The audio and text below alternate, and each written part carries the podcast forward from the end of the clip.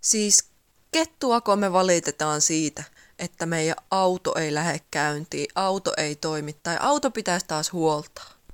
Mulle kävi niin, että yksi aamu tossa, kun mä olin lähdössä töihin, niin mun auto ei käynnistynytkään. Ja totta kai siitä heti nousi stressitasot ihan hirveästi ja alkoi semmonen kiroaminen mielessä ja ehkä vähän ääneenkin, kun joutui sitten kävelemään töihin ja oli töistä myöhässä.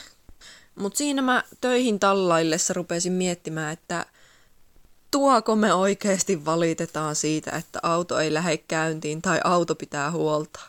Silloin kun sä oot ostanut se auton, niin sä oot hyvin varmasti ollut tietoinen siitä asiasta, että jossain vaiheessa siihen autoon saattaa tulla jotain vikaa, minkä takia se sitten ei käynnisty tai toimi.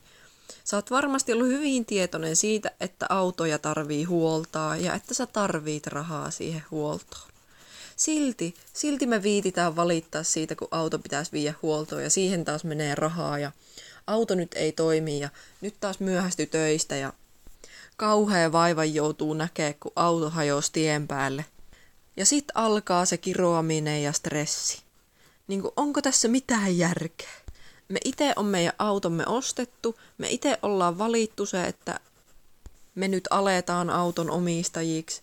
Ja ihan varmasti ollaan oltu tietoisia siitä, että autot ei kestä ikuisesti korjaamatta, vaan että niihin voi tulla jotain vikaa joskus.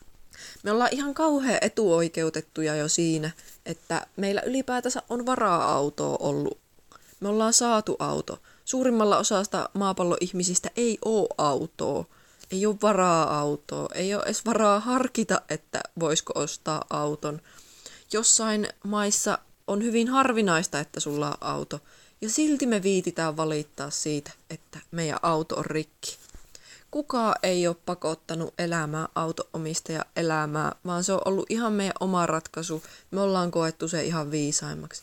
Ja totta kai, totta kai se ärsyttää, että se auto ei joku aamu käynnistykään ja sitten tulee noita ongelmia töihin ehtimisen kanssa tai rahallisesti, kun joutuu miettimään, mistä saisi ne rahat siihen auton korjaukseen. Mutta ei se asia siitä kyllä valittamalla mihinkään parane, vaan se hemmetin valittaminen asiasta tuo kyllä vaan lisää stressiä. Että mitä jos sen sijaan, että kirottaisi sitä, kun auto ei toimi, niin pidettäisiin se pää kylmänä ja korjattaisiin se meidän rakas auto tai etittäisiin rahaa siihen auton korjaamiseen ilman semmoista stressin saattelemaa kiroamista ja itkua ja kauheita valitusta asiasta, koska se valittaminen ei mitään auta. Asiat ei valittamalla parane, vaan jotain pitää tehdä niille. Ja kyllä mä sain siinä töihin kävellessä tätä miettiä hetken aikaa ja oikein urakalla rauhoitella itteeni, ettei se koko kävelymatka mennyt semmoiseksi kiroamiseksi ja aamuseksi kiukutteluksi heti.